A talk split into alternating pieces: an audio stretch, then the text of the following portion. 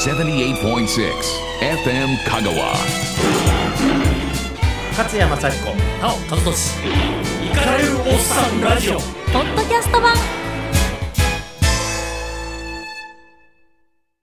先週うん、エンディングで何かあの思わせぶりな勝也さんの一言。あーな。南海トラフ来るよって。いやあれは来るんだよ。これ地球がくしゃみするようなもんであの地質学の中でも地震っていうのはある程度、あの周期が予想されるんですね。はい。つまり歪みが溜まったらどこかであの解放せざるを得ないっていうわけで。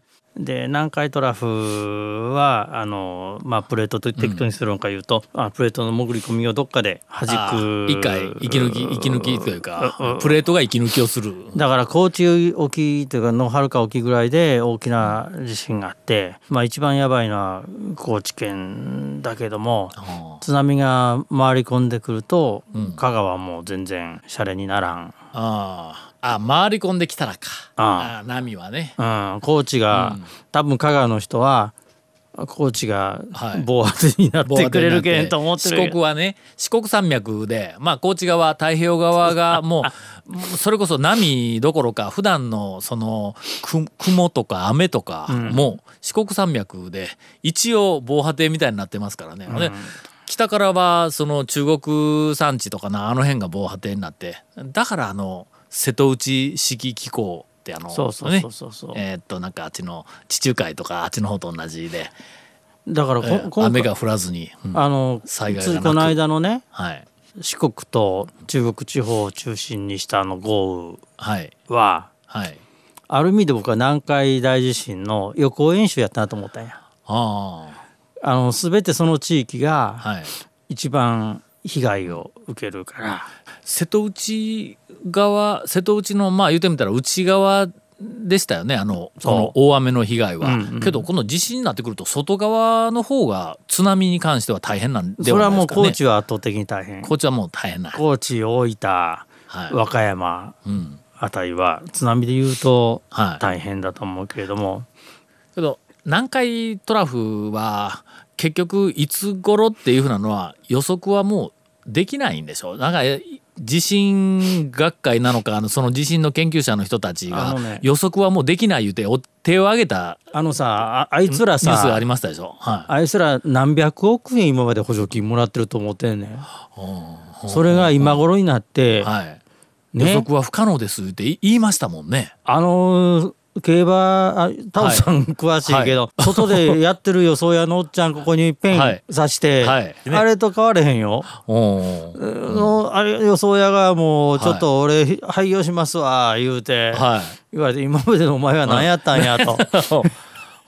うん、しかもね予想屋のおっちゃんは時々当たるんですよ。時々当たる、はいけどその地震の余地に関しては今まで事前にピタッと当てたっていうのはないんでしょ？ないということで一回も当たらない予想屋のおっちゃんが当たりません言うて今頃言うたっていうことですよ。しかもなんさっきも言ったけど、何何百億も もらってなんとかあの博士えーの方々が、うん、あのーまあ言われてみたら来るのは来ますよね、まあどこかでね。来る、ええ。けど予測はやっぱりできないんですよ。今なんかなんか1年後とか2年後とか3年ごとに起こる可能性が何十パーセントになったとか言うてなんかパーセントだけ時々発表されるけどなんだあれはっていつも思う。オさんがいつも騙されてる予想屋と一緒ですよ。えあんな何パーセントって何パーセントってねな何を根拠に言ってるのか全くわからない。全くわからん。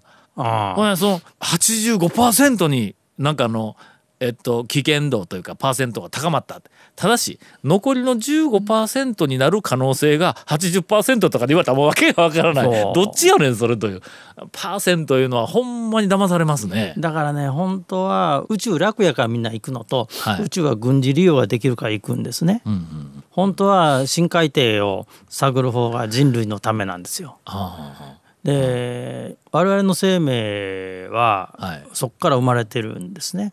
例えば海の本当の深海に行くとですね深海浅いところにあるんですけどもね、あはい。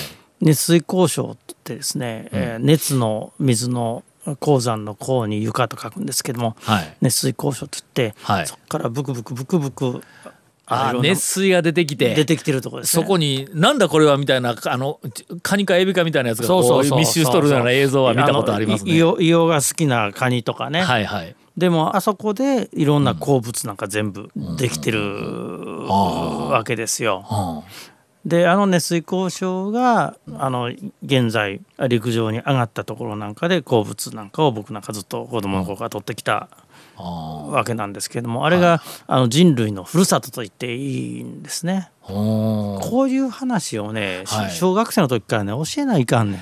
思いますね。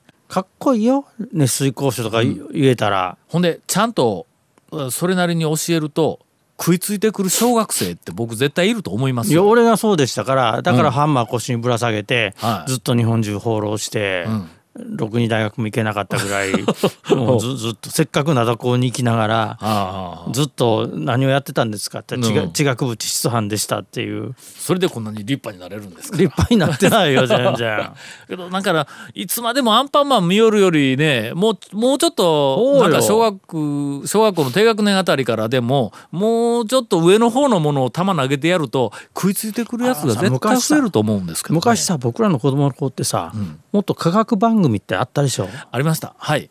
あとあの、アメリカで作った探検番組みたいなのとかさ。はいはいはい。あんな全然ないやん今、アンパンマンとか見てるよりは、はいああいうの見て俺ほん。とこうなりたいなとかアメリカ行って勉強するのはどうしたらい。いのかなとか真剣に思ったもん。うんね、あのこれちょっと一本ネタになってしまいますよ。教育論みたいになってしまいますけど。あいなんかふと思うとねお子供の頃何の漫画にしろ何しろ絵本にしろ何を見よったかな言うて思い出すとねあの多分今子供に見せているまあアンパンマンとかノンタンがどうしたとかなんかなんかあの辺よりももうちょっと大人っぽいものを見よったような気がするんです見よった見よった。うん。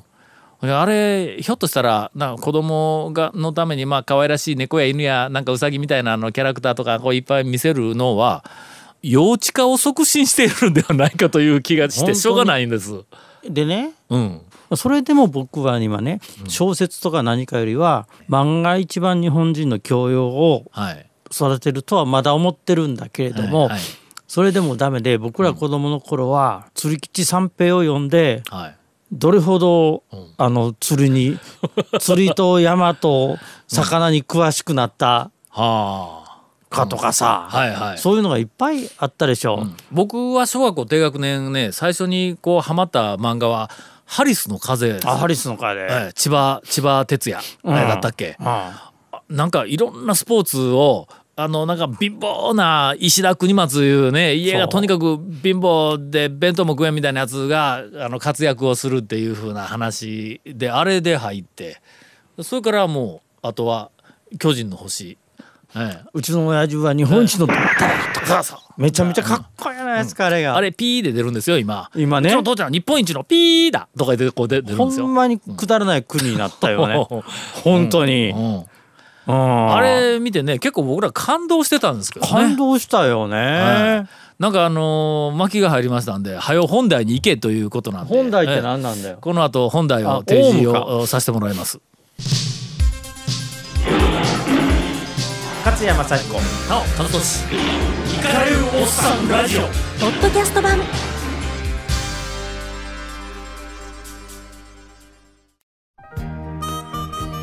勝谷正彦のバツバツな日々。365日無休で朝10時までに配信する5000文字に及ぶ有料配信メール。その日一番新しいニュースへの独自の切り口による読み解きから日々のエッセイまで内容満載でお送りします。日本全国から世界まで広がる読者からの情報提供も取り込み勝谷ワールドを展開しています。ご入会月は無料となっておりますのでぜひお試しでもご購読ください。詳しくは勝谷正彦公式サイトをご覧ください。そういやね、はい。あのオウム真理教。わあ。ねえ俺こんなことも。死刑執行されたっていう口あれですか？口にするのも嫌だけどもね、ううん。ん勝谷さんオウムのまだ事件がお起こす前なのかあ前後なのか分からんけどもうその頃から取材やなんかでしてた。関わってたでしょ。う、してた。そうもう今当時文春喋ってもええんですか、いやいいけどね、あそうか。文春時代か。で怪しい怪しいって言われてた頃まだ言われる前ですか？うん、でも怪しいとは思ってた。あれ一連の、ん。まあ、今回まとまった数の方が処刑されたわけだけれども、はい。あれだけど捕まった人間そのものも含めてはい。全然女がおらん。つまりああの人数の中に。ああ。のオウムの中でいいろいろ事件関連で表に出てきた女性はおいましたよね。そりゃそうだよ。ね。たくさんいましたよね。けど、えーし死刑にならなかったということですか？女の人は。というかね一連の裁判の中でもほとんど出てきてない。ほだからあの菊池なんとかいう女性あ走走る走る爆弾娘ね。うんうん、だけどあと髪の長い超美人の。美人ばっかり出てきましたよね。確かね。そうそう、うんまあそれは僕らが取り上げたからなんだけれどうも、ん。出てきてるのは、まあ朝原はい。元死刑囚のうん。三女とか四女とかだな、はい。そうですね。ん。家族だけですね。家族と奥さんぐらいだよな、うん。だけど今回まあ朝原元死刑囚とその側近早川清秀元死刑囚と新見智久も元死刑囚もうん。処刑されちゃって、はい。さされちゃってっていうのは、うん。永遠にこれでうん。謎のままなのかなと。うんじゃあオウムとは何だったのかと。うん。あのごく普通に言われているそのカルト教団でまず信者をなんか拷問かリンチみたいなあ状況で薬であの洗脳してで信者をを増やしていってで敵対するものをまあ抹殺してとかいうそんな程度の認識では全然軽すぎるんですか？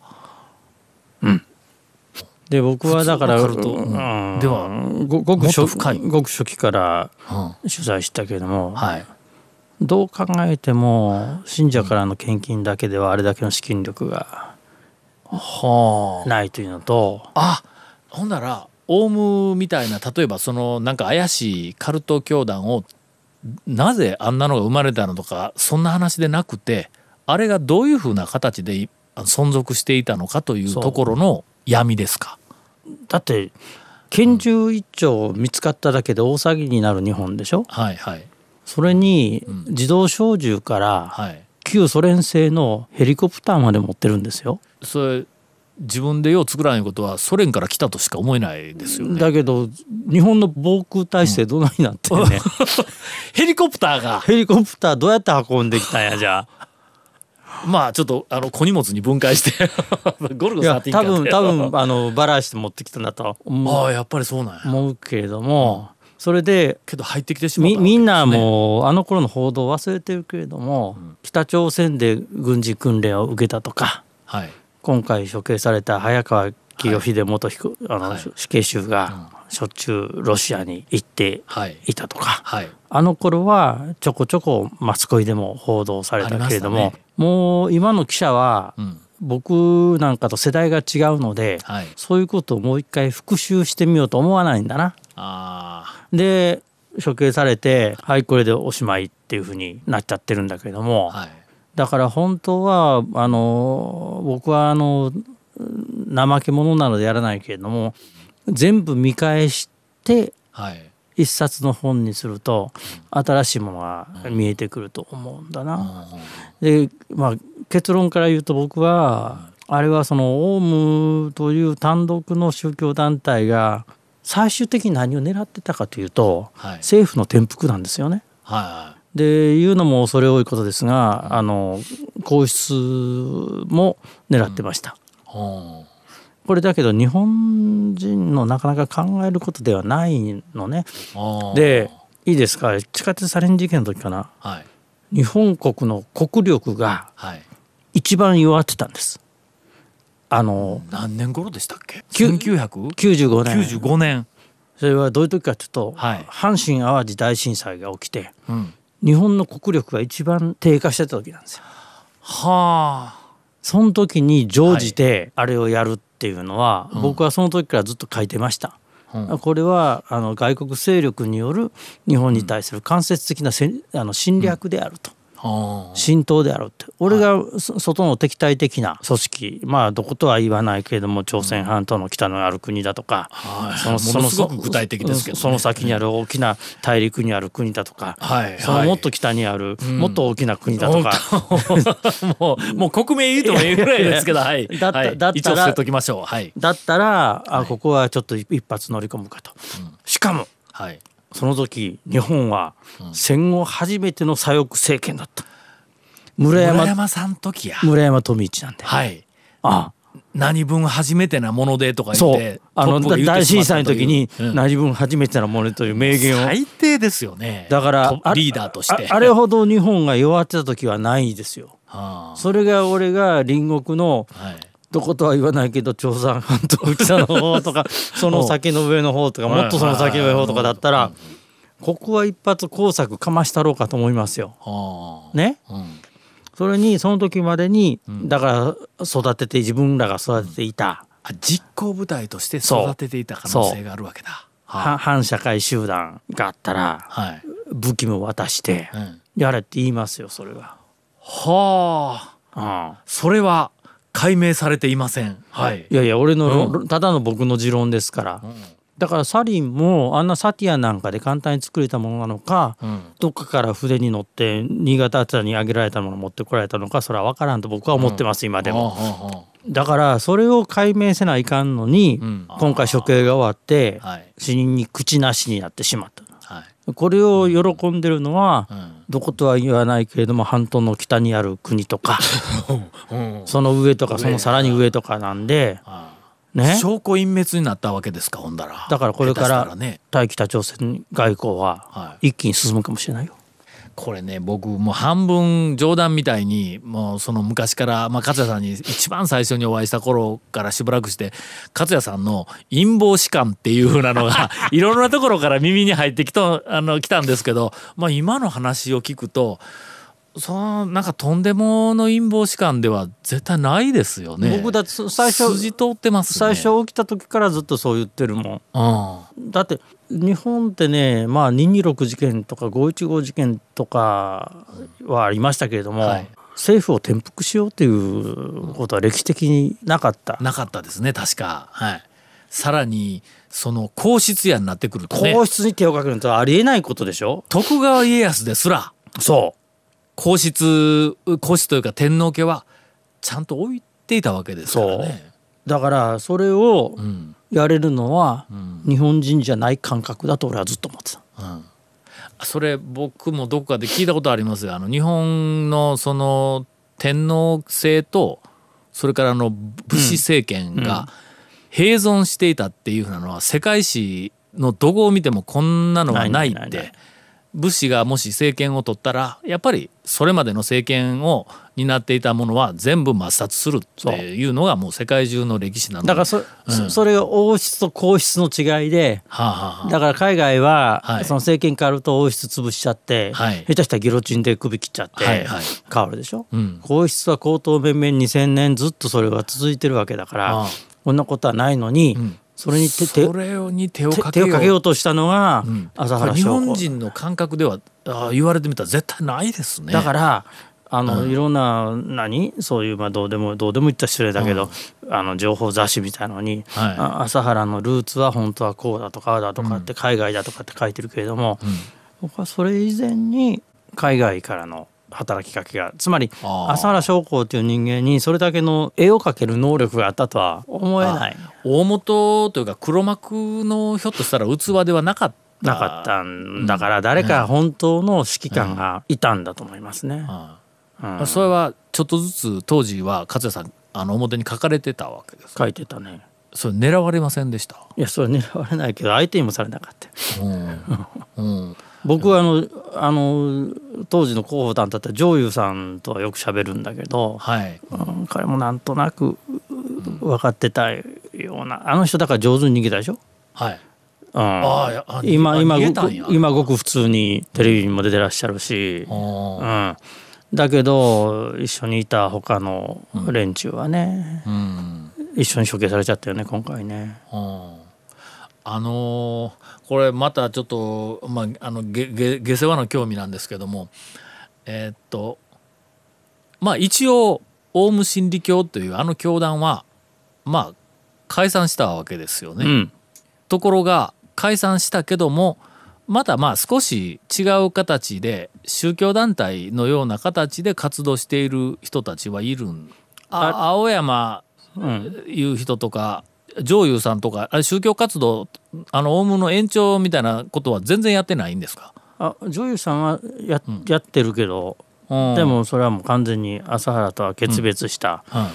青山さん今何してるかな、ね、そのあの朝原将校と決別したとかなんかそういうふうなのはもうそれはもう決別しても構わないけどもそこから先つまりもう一回ああいうそうカルトみたいなやつが復活する名が、えー、摘み取ってしまっているのかあるのかいうことですわ。例えばあの北朝鮮がえー、っと核をいや核放棄というかなんか今までねえー、核施設とかなんかあんなみたいなやつを全部放棄するとかプルトニウムどの子の放棄するとか言うてで体制自体は残ったもんやからちっとも放棄せずに ここまで来てしまいましたやで同じようになんかあれオウム真理教がまああれで解散してでもう全員がうどん屋になったんだったら僕ちょっと信用するけど全員が何かこうなんか関連したところでいるとね目にならんのかなって次のま今あの3つあるね、はい、アレフと光の輪と、うん、山そうそうそんなようなやつ。山田たちのグループとかっていうのは3つ分かれてんだけれどもこのうち1つ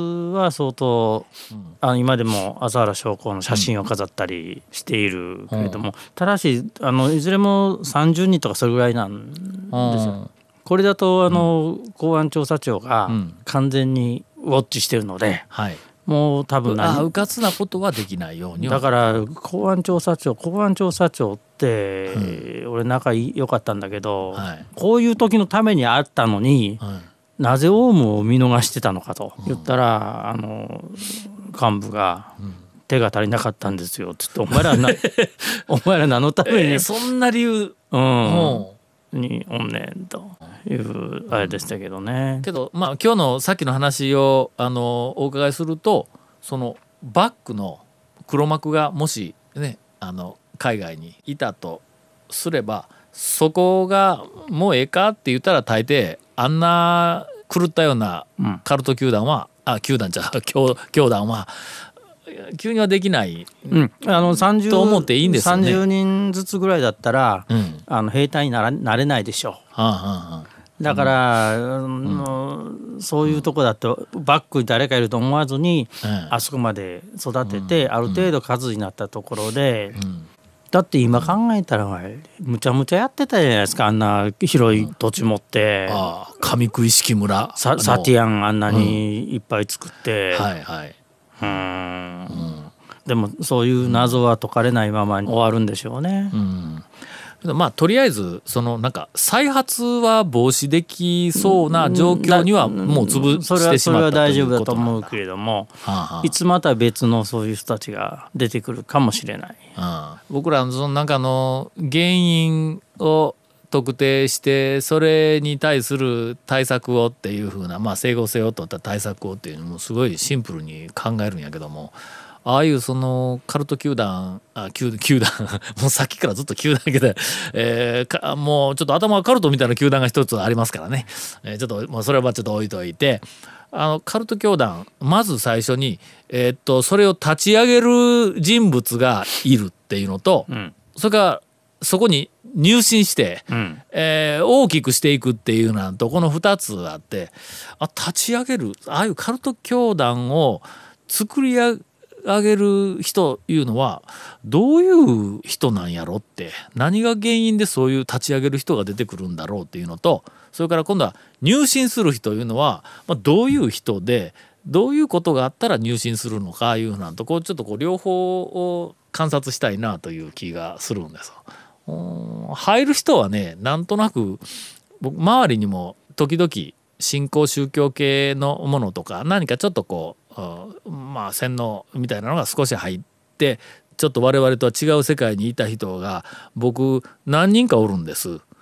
で見よったらあなんとなくあこれはまず第一は孤独かなってその次は何か自分の生活というか現実の生活に、えー、どうしようもない、えー、不幸が訪れたか何かで行き場をこう失ったとかなんかそういうふうなのが、まあ、一つ孤独とそれから異様な不安っていうのこの2つがあったところに言葉巧みなやつがシュッと入ってきたらあ下手したら行くんやな俺ももしそういう状況になったら行くかもわからんなってなんとなく原因がわかるんですよ。立ち上げるやつがわからんの。うちの母親の遺言が、うん、お前は役者と政治家と新興宗教の教祖にはなるなというのを。その三択に入ってくるんや。よう見てるなと思って。ああ。えということは勝谷さんそれなる可能性があるいうこと？いやだって役者も映画出てるしやってやって政治家はこの間兵庫県知事選までやって、うん新興宗教までやってないけども、うんこんなん言うていいんか俺毎朝日記書いてるじゃないですか五千字はいはい。あれ説法やねそうやわ。日蓮さんの説法みたいなもんやね、ちょっとあの勝谷信者いますよ。いやそうやねうん。だからそれ俺気をつけてあの自分がそういう立場にならないようにしてるけれども。信者から寄付が来始めたらちょっと怖いですね。いや大丈夫。え？兵庫県知事選の時多く募ったけど全然来なかった、はい勝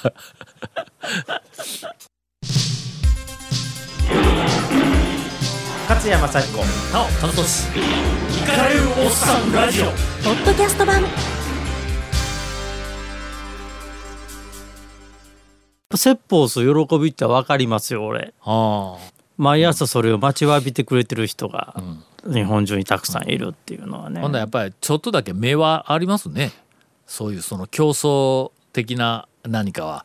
これそういえば勝也さんに限らんのじゃないですか。ジャーナリストとかちょっと世の中でそれこそ下手したタレントまで少しあタレントとか確実にあるよ。説法になんかこう溺れるみたいなところが俺も、兵庫県知事選の時なんか最後に三宮駅前で凱旋車の上に立ってこうやって話して諸君ってやった時なんてもう人生これでもっていいなと思ったもんその その手の角度ヒトラーですよ。ヒトラーヒトラー ヒトラー。ついついなってしまうんだけど、えー、ちょっと冷静に考えよう。僕もあるかもわからん。タオさんもあるよ、うん、だって少なくともうどんではカリスマのイコンになってるからね。僕ね学校で授業をしよったら今振り返ったらねちょっとあるカカカカってここここって言った時に学生そこにおる学生全員が「うん」ってうなずいたらちょっとなんか変な快感がある。ということで FM 香川は非常に危ない人間を2人 あの起用してしまいました。勝山幸子なお田俊イカれるおっさんラジオポッドキャスト版78.6 FM 香川